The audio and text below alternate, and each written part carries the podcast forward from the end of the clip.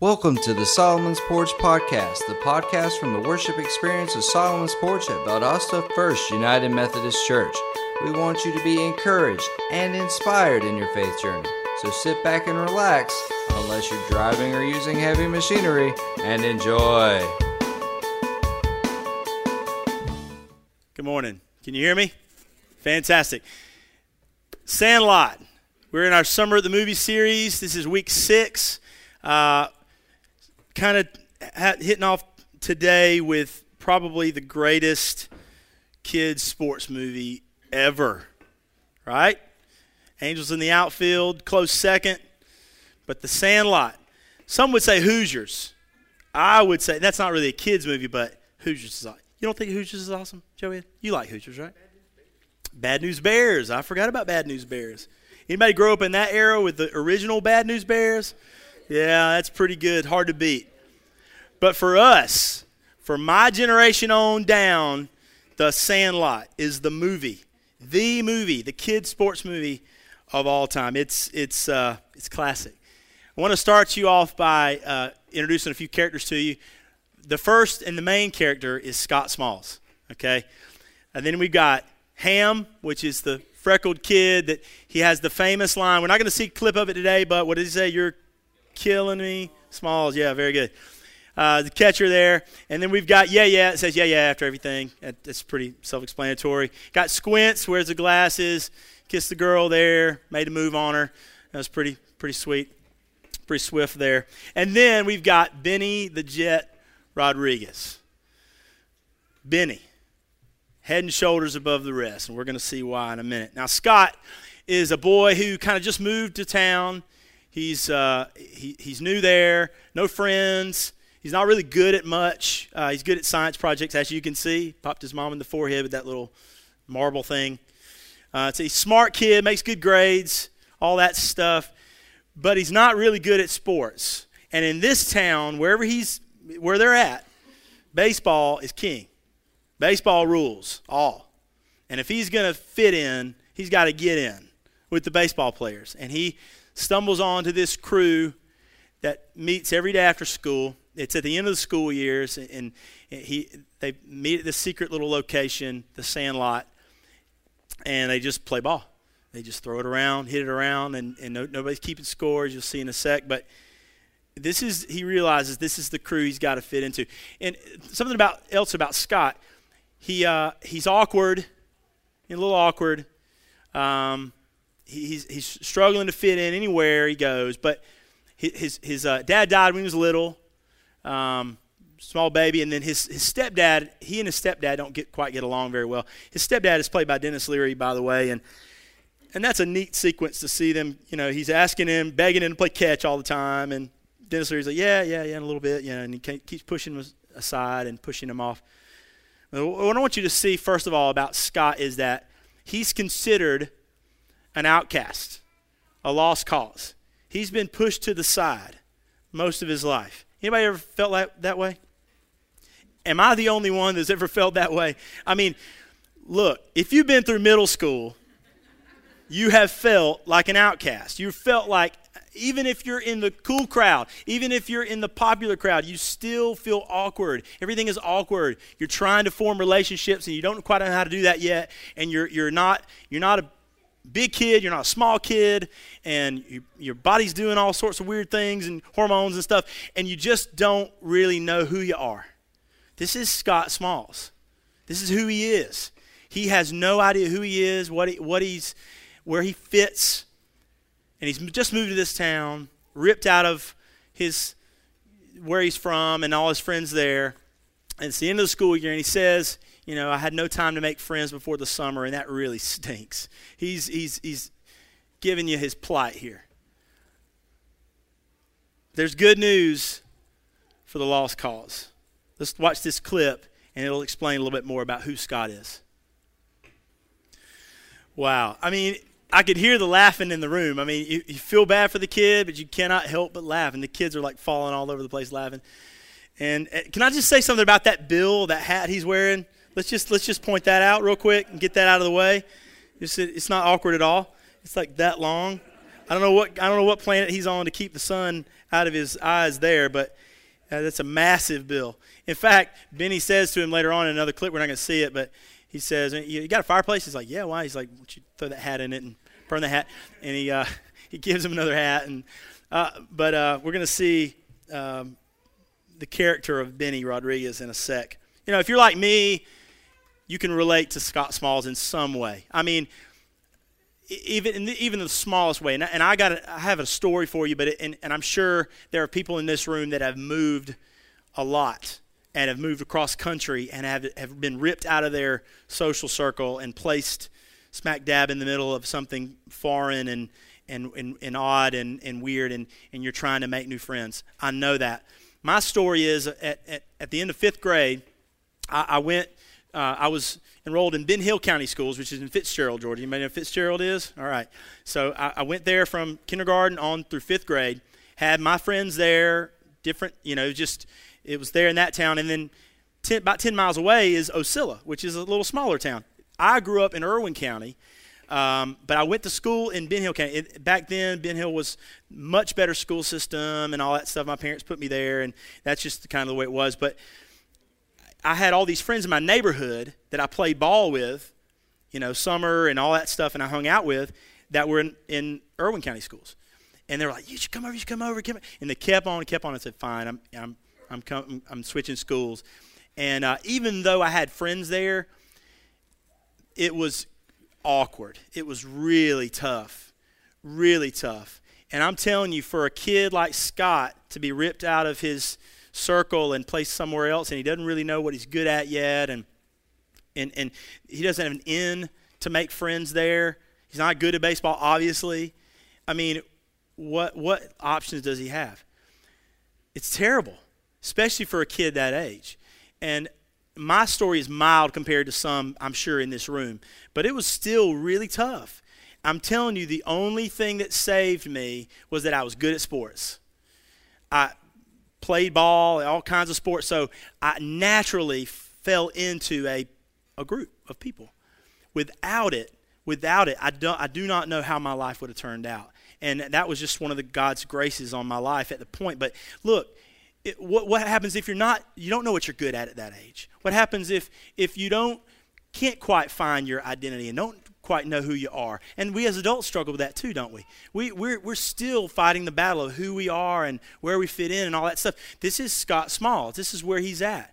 And it's, it's funny, it's hilarious, but it's terrible at the same time. And by the way, if we went up to the fence, you saw the big the smoke and the rattling and stuff. That's the beast. Okay, you guys don't know who the beast is. You need to watch the movie. I'm not giving, giving it away. But there's good news for lost causes you know, he said at the end of the clip, you know, all the guys thought I was a lost cause. They just thought I was an outcast. I was wasn't good. I was making fun of me. But there's one kid in that crew that saw Scott differently. Let's watch this next clip.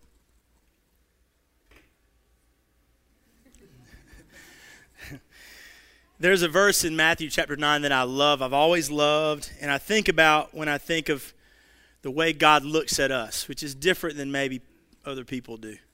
Matthew chapter 9, verses, uh, verse 36. It says this When he saw the crowds, he had compassion on them because they were confused and helpless like sheep without a shepherd. Without a shepherd. And that's kind of how Benny saw Scott. You know, that's all the verse says. It doesn't go into Jesus' thoughts on the matter he was kind of going around eh, out throughout the wilderness and other places. He's going all these spots, and he was performing miracles, and he was healing people, and he was preaching. And it, eh, the Bible says he just kind of stops and looks out over these thousands of people that are following him around, waiting on something cool to happen. And he has pity for them. Some versions say he has pity. I like the word compassion because it's a little deeper, has a little more feel to it, right?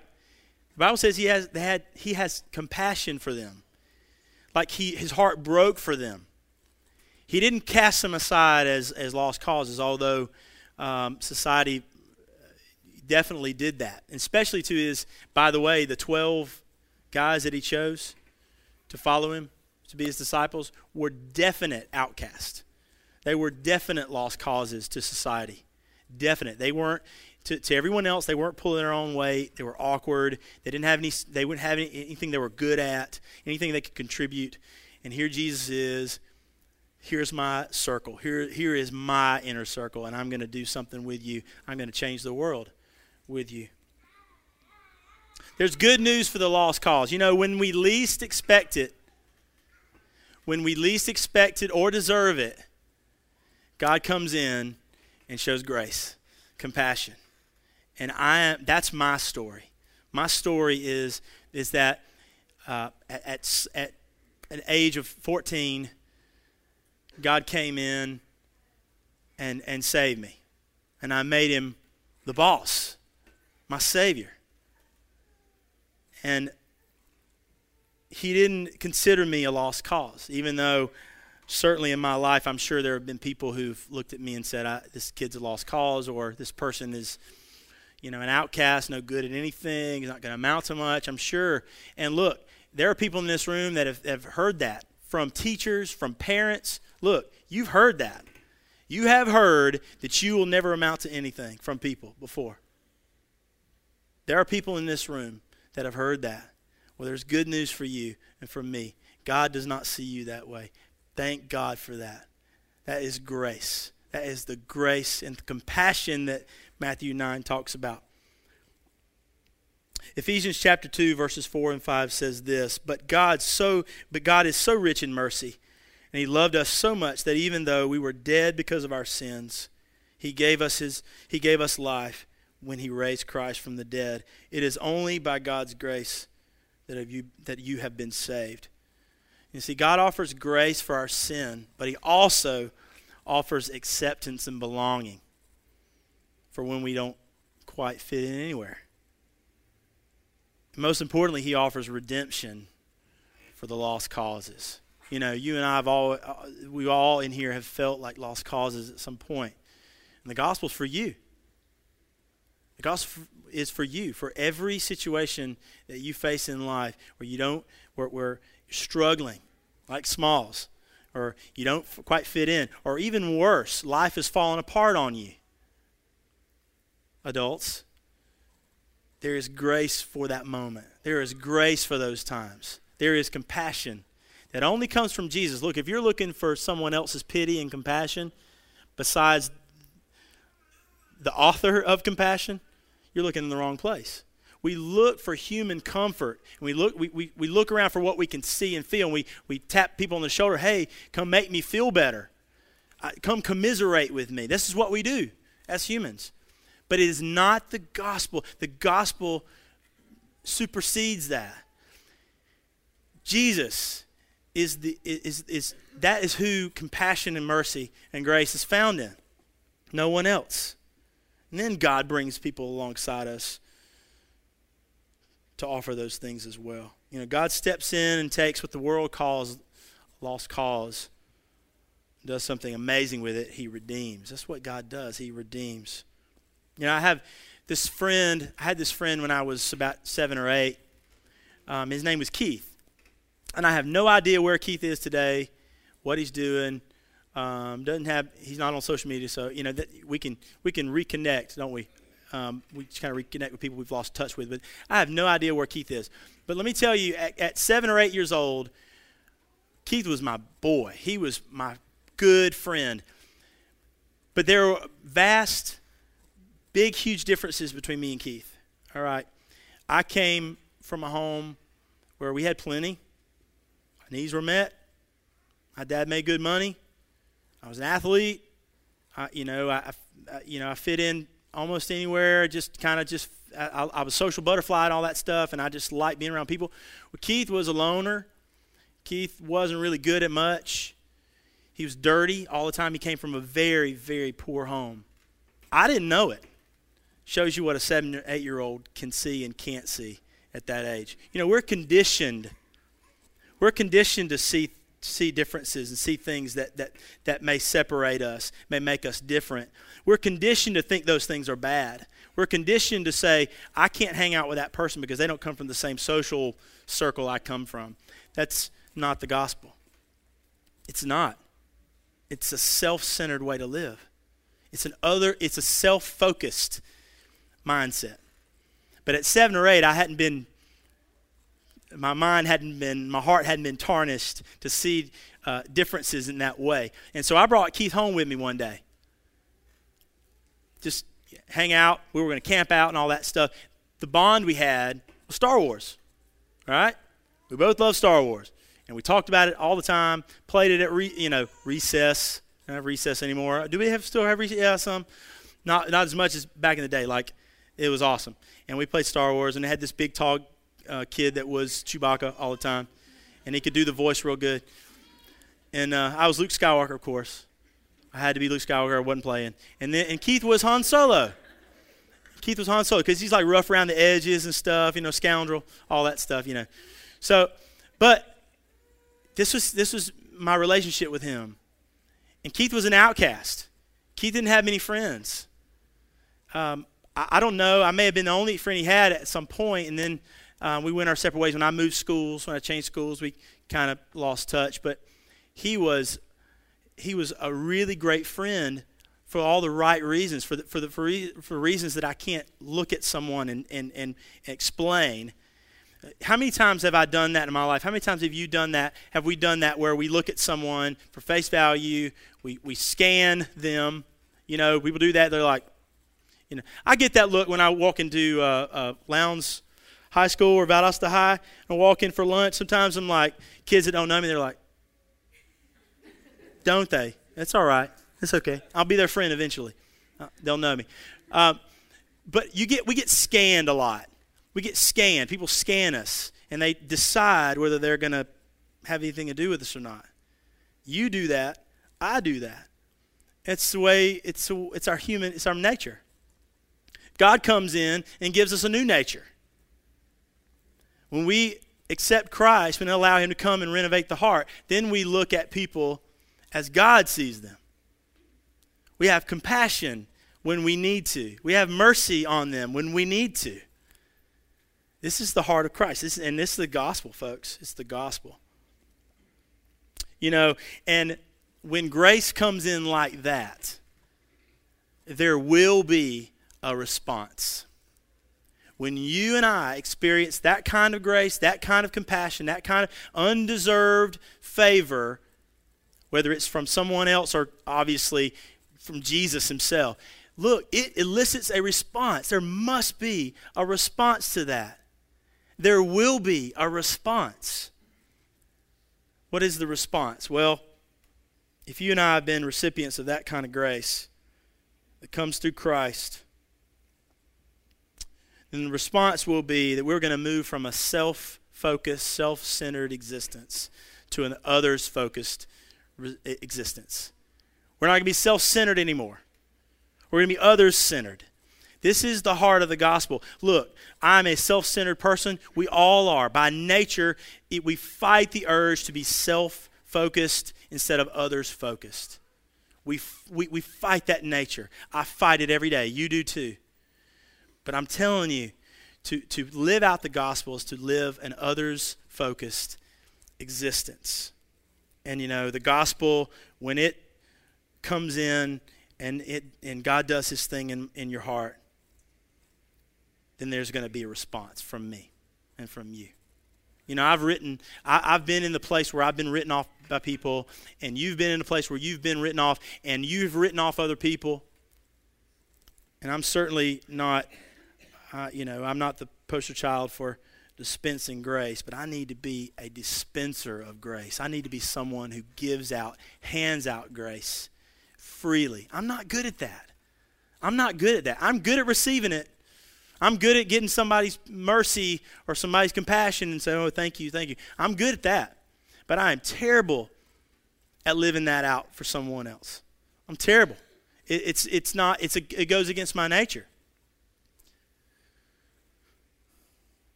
Jesus comes in and undoes my nature, gives me a new nature.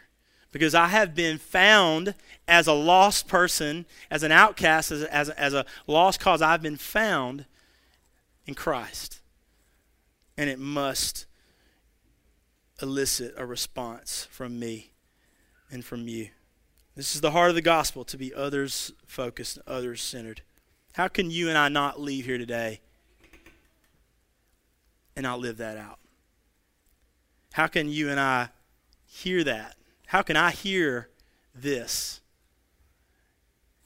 and not do something about it and not share this in the circles that I live in every day? The response will be an overt and intentional one to advance the gospel, to share Jesus with our friends, to have compassion on people who you may sit here think and think they don't deserve it. And I invite you to think about and think of one person in your life that desperately needs grace and mercy right now. You know who that is? the response of the gospel is to go and have compassion on them. Extraordinary compassion. You know what? That changes lives, folks. I'm telling you. When somebody's out there floundering around like Smalls, nobody thinking nobody cares, nobody loves them, and you come alongside them and you love them with an extraordinary love that doesn't come from you, it comes from Christ Himself. Look, lives are changed, transformed in that manner. Absolutely. I want to be that. I want to be like Benny. I want to show grace and mercy when grace has not been shown. I want to show grace and mercy even if I haven't been shown that same grace. I want to show, I want to display that, and I want to offer that freely to the people in my, in my circle. This is the challenge. And this, I believe, to be the thing that, that draws us closest to the heart of God the thing that we cannot be closer to the heart of God than to, to dispense compassion and grace. That's it, to serve, to have an others focused existence. And what a timely message that is for what all that was going on in our world right now.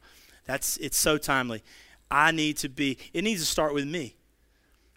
I want to be others focused and not solely focused on myself. This is the gospel message according to the sandlot. Let's pray. Father, we, we love you. We thank you so much for the truth in this modern day parable. God, the truth is is that we uh, we live a, a self focused existence most of the time, and uh, it's our nature. And and we've been set aside as lost causes in our lives, and uh, we know how that feels. We know the heartbreak of that. We also have been given a wonderful gift of grace. It only comes from you. Whether we've whether we've taken that in and, and accepted that or not is is is uh, is up to us uh, to to get that figured out. But grace is here for this moment and for every moment hereafter.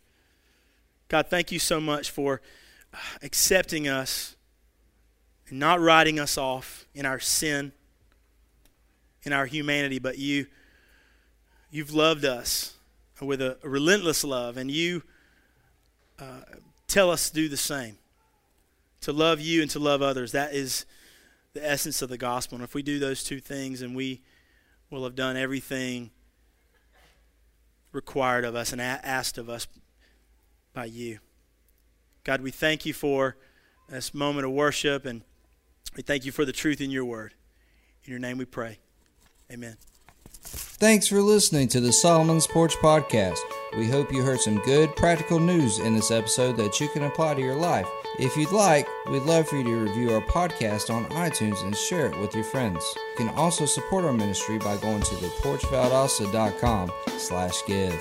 Until next time, stay classy, listening friends.